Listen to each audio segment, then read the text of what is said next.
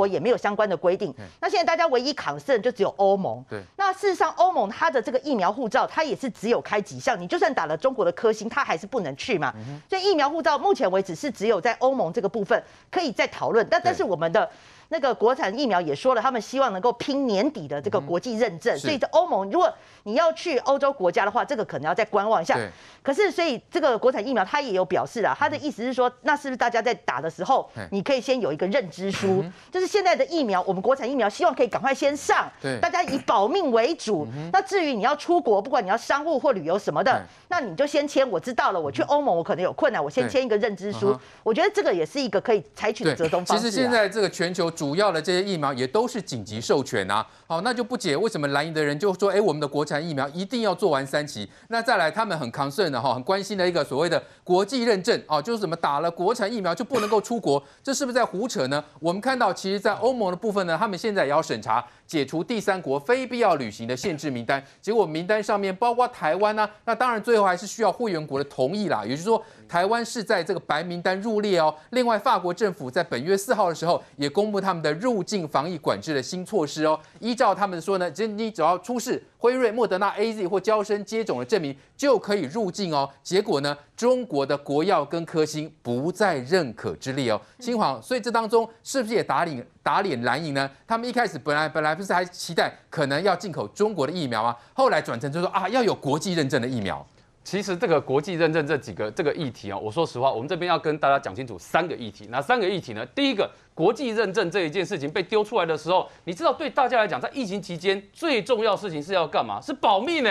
现在大家最怕的是死的不明不白嘛，所以这个疫苗最重要是当帮大家保命，尽量不要变成中重症嘛。所以你会发现，国产疫苗对大家来说最重要的是先把保命的一先处理完。然后第二个，我们要讲说这个国际认证这个议题呢，现在丢出来很奇怪，除了保命之外呢，另外一个是你看到欧盟要把台湾列入白名单这件事情在做审查。那白名单这件事情，我们再讲更白一点，今天为什么那么多人讨论讨？讨论国际认证的问题，你不就是希望到欧盟去的时候不要被隔离十四天吗？他如果把你列到白名单里面去，你也没有隔离十四天的问题啊。那你今天国际认证的问题知道吵什么呢？所以这是一个大问题嘛。那另外一个也要讲清楚的，现在不管是高端，不管是联雅，人家都有要往第三期往下做，他在第三期往下做，所以在炒说人家不做第三期，这是不对的。所以你可以看到联雅是要去印度申请，那高端说他要到和欧洲去做申请第三期的部分，所以他们是第三期跟免疫桥接这件事情呢是摆。在一起在看的，所以你看高端他们也说，他们的目标是要取得欧洲药品管理局的 EUA，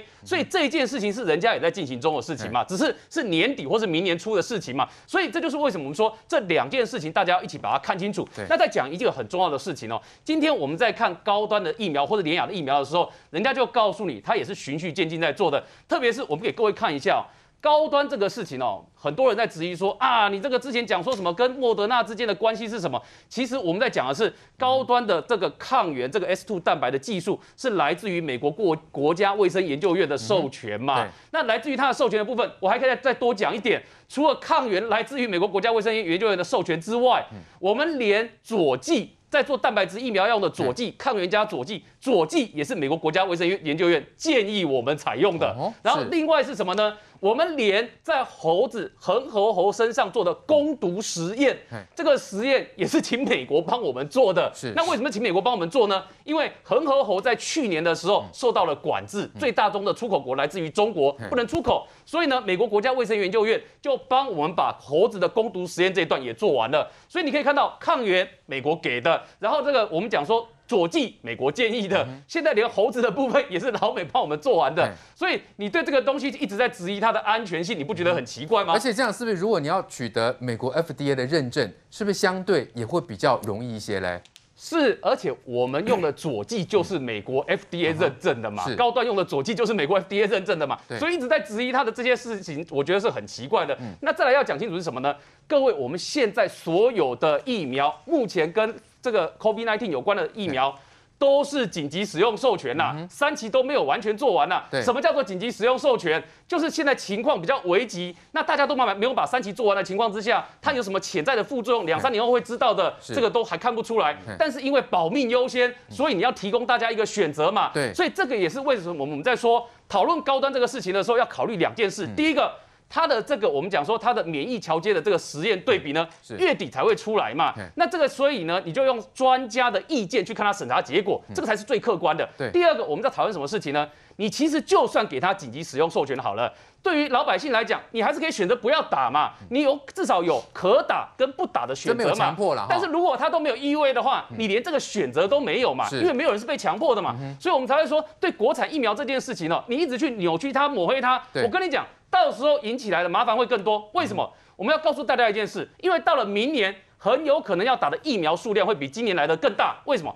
目前看到几个疫苗厂提出来对变种病毒的解方，是几乎都是要打第三剂。那在打第三剂的情况之下，明年对疫苗的增剂需求会比今年来的更大。那在这个情形之下，如果你没有自己的国产疫苗，全部都还是要依靠进口，而进口在前面啊，我们在刚刚明玉在讲那一段，各位看一下啊，人家美国为什么拿到这么多的疫苗？人家美国是在这个疫苗厂开发会成功不会成功之前，他就先投资哦。娇生拿三百亿哦，AZ 拿三百六十亿哦，折合台币哦，我换算过喽。莫德纳拿了四百五十九亿哦，辉瑞拿了五百八十五亿，然后呢，诺瓦瓦克斯最近在讨论的拿了四百八十亿，连不会成功的默克也拿了十一亿，就钱投下去，他失败了，美国政府自己认了。但是这个情况你看到高端拿多少？来四点七亿。联亚拿多少？四点三亿。在这个情况之下，哎，我们的疫苗厂商已经很配合的，自己用自己的实力把它给做出来。现在要照步骤走二期、三期的程序。在这个时间点，你一直不断在身上抹黑，那我就不知道这对国家有什么好处。因为在台湾真正缺疫苗的时间点，国产疫苗至少是你保命跟维持社会正常运作的最后一根稻草。如果连这个稻草你都要把它摧毁掉，那我就不知道这对自己的社会到底有什么帮助。对，的确，现在的看起来的趋势。可能疫苗要打到第三季哦，到时候对于这些疫苗的需求还是会持续的上升，所以呢，有自己的国产疫苗呢，可以说是非常重要的哈，可以操之在即哦。我们要请教新光医院副院长洪子仁，洪副院长怎么样看我们的这个国产疫苗在取得国际认证的部分，到底有没有困难度呢？会如同一些蓝营释放出来的讯息，是不是已经被扭曲、被抹黑了嘞？那目前事实上来讲哈，这个高端的这个疫苗。那上星期解盲的结果也证明了，至起码证明两件事。第一个，它的安全性没有问题，就打下去的安全是 OK 的，这第一个。第二个，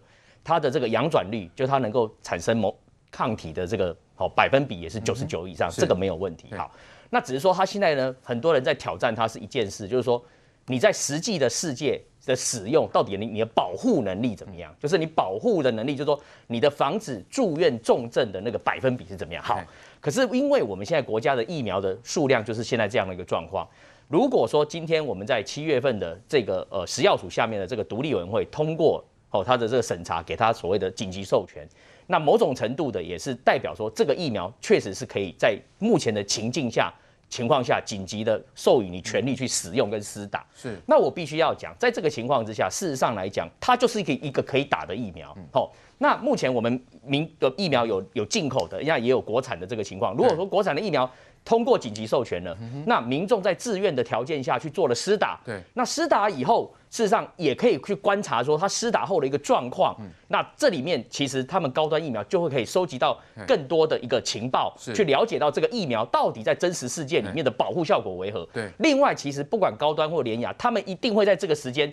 同步的也设法在我们的一些友邦国家也好，或在东南亚找到一些地方、一些场域去做所谓三期的临床试验，所以这两件事情是同步在进展的。哈，所以我个人认为是说，如果他最后能够通过，那站在我们的角度就是要相信科学与证据。好，那这些委员既然通过他的紧急授权，表示他在他的所谓的安全性、阳转率。还有最后，他们要审查它的桥接，好，这个免疫桥接的这个不能低于 AZ 的这个保护性的这个资格上面是通过的，那才能够去使用。我先讲哈，如果呃国民党的态度都是很一致的，那我会愿意相信国民党是在反映民众心声。确实，我们一些民众是对呃没有第三期临床试验，然后能不能出国，确实是有疑虑。那如果在野党能够是始终一贯的，我我会相信你们。可是国民党的朋友，我请问你们一个问题啊。请问一下，中国疫苗之前有拿到国际认证吗？请问一下，中国的那时候疫苗，你们这边叫叫着说什么润滑剂啦，应该去打啦，应该要承认接受的时候，请问那时候中国疫苗有做的第三期临床试验吗？没有。对，他们就是两期就全民做了。可是那时候国民党的态度是，为什么不接受中国疫苗？包括现在嚷着要国赔的杨志良不是说吗？资料看一看就可以了。你们对中国的疫苗是这种态度，对台湾的国产疫苗是，就算是解盲出来成果是这样子的好，就算是我们的委员说我们要去跟 AZ 来比较它的血清里头的抗体的浓度要大于或至少等于 AZ 才会给予紧急授权。那也不管说，他们也讲了，国产疫苗也说，我们将来他们将来要走到第三期，而且已经在着手进行了。更何况第二期有四千个人，这是远远多于一般的第二期。对。可是你们的态度完全是不一样的，完全是否定的。对共产党、对中国的疫苗这么的相信，这么的宽容，对台湾的国产疫苗是这样子的。是这样子，这么多的质疑，然后你告诉我，你这叫反映民众，甚至还说三这个啊，不要急着上市。对，那你你叫我怎么相信你们？你叫我怎么看待？你叫我如何不会去想说是拿着疫苗来当做一个政治斗争的工具呢？这第一点。第二点，没有不要国际疫苗啊。除了台湾以外，请问有多少的国家在渴求疫苗？现在全世界其实只有很少数的国家。我告诉你啦，疫苗也是有贫富差距，我也不敢说台湾是贫啦，但是它确实，它掌握在欧美手上很多。为什么？因为它本来就是疫苗的原始生产国嘛。然后美国有财大气粗，它投资那么多疫苗，它当然有优优先权嘛。我敢说啦，在去年这个时候，你敢这样大手笔投资下去，国民党一定说你在图利，不是吗？这这个就是我们的政治难题嘛。那我们也去下单了。我们为什么下单比较慢？因为台湾的政治氛围不容许你拿大大笔的钱，在第一期、第二期就下去投资。所以为什么卫福部要等到说第二期 OK 了，大概有把握才敢去？那去的结果，你当然就是比较慢嘛。所以也不是只有台湾嘛，全世界各地大家都在缺疫苗嘛。国民党第一，请搞清楚一点，不要说我们不要国际疫苗，只独好国产疫苗。第二点。如果你真的是为民请命的话，请你们专业一点的来询问嘛。你可以问得很专业，就是说，好，免疫桥接等于保护力吗？它不等于。可是我也可以告诉你，伊波拉好多的疫苗过去都用免疫桥接，长远来看要拿药证，当然要走第三期嘛。那高端联亚人家也都有在布局，不是不做嘛。可是为什么？为什么国民党朋友，你们现在所有的说法就是？国产疫苗不会赛，跟他猪肉去都会按照白海，跟他猪肉去你都无法都。他们蓝营比较恶毒，还在操作，那是死亡疫苗哦，对，非常恶毒哦，非常恶毒。为什么？我请教无数的医生朋友哦，我相信副副院长在做嘛，大家都知道嘛，这个蛋白次单元，这个蛋白重组的疫苗，它其实最成熟的疫苗，B 型肝炎、流感疫苗。我请问你有没有很成熟的技术？它事实上你也看到高端的解盲结果，它的副作用是最小的，反而是 mRNA 效果很好。可是它是最新技术，我们真的不知道未来怎么样。是，但是至少那个疫苗是长期发展的。疫苗第一就要安全性，可是我的医生朋友们都告诉我，这个疫苗是最。至少在安全性上是最知道的，保护力因为没有第三期临床试验，我们现在所有民意调节推论，你们可以质疑。可是当你把它说成说打下去就是死亡疫苗，你不觉得你们真的是太恶劣了吗？晃哥，所以我们看到国民党除了挡国产疫苗之外，现在连纾困民众的预算也要挡吗？艺文团体三点九亿，为什么国民党的四名立委要提案砍掉呢？哈，包括这个叶玉兰，她的脸书被炮轰、被灌爆，所以我相信。刚刚这个原子讲的，国民党态度很一致啊，就是一致的要唱衰台湾啊。去年大家记不记得，蒋万安当卫环的招委的时候，在质询这立法院公报都有，他还告诉卫福部说：“哎，你们那个国产疫苗第二期那个人体实验的人数太多了，应该要降。”当时当我们买不到 BNT 疫苗的时候，国民党的这个前主席朱立伦说：“疫苗再贵都要买。”现在呢？你开始讲说啊，你这个二期只做四千人不够，要做完三期，然后说国产疫苗高端太贵，嗯，一剂八百多太贵，对，那你不急着上市，对，那你要告诉我国民党态度一致，那我真的讲真的很一致嘛，就是不希望台湾好嘛，这个叫一致嘛，要不然我实在很难解释要如何去比对比去年跟今年他们的态度的差别到底在哪里嘛，而且国民党今天这公布这个民调，我不是不晓得他们的。本体是什么？可能是可能是针对党员的，因为之前媒体做过好几次民调，包含卫福部从去年高端都还没有解盲成功的时候，就曾经都做过民调，基本上希望打国产疫苗的大概都在六七成，最近做媒体做的更高，大概七成多。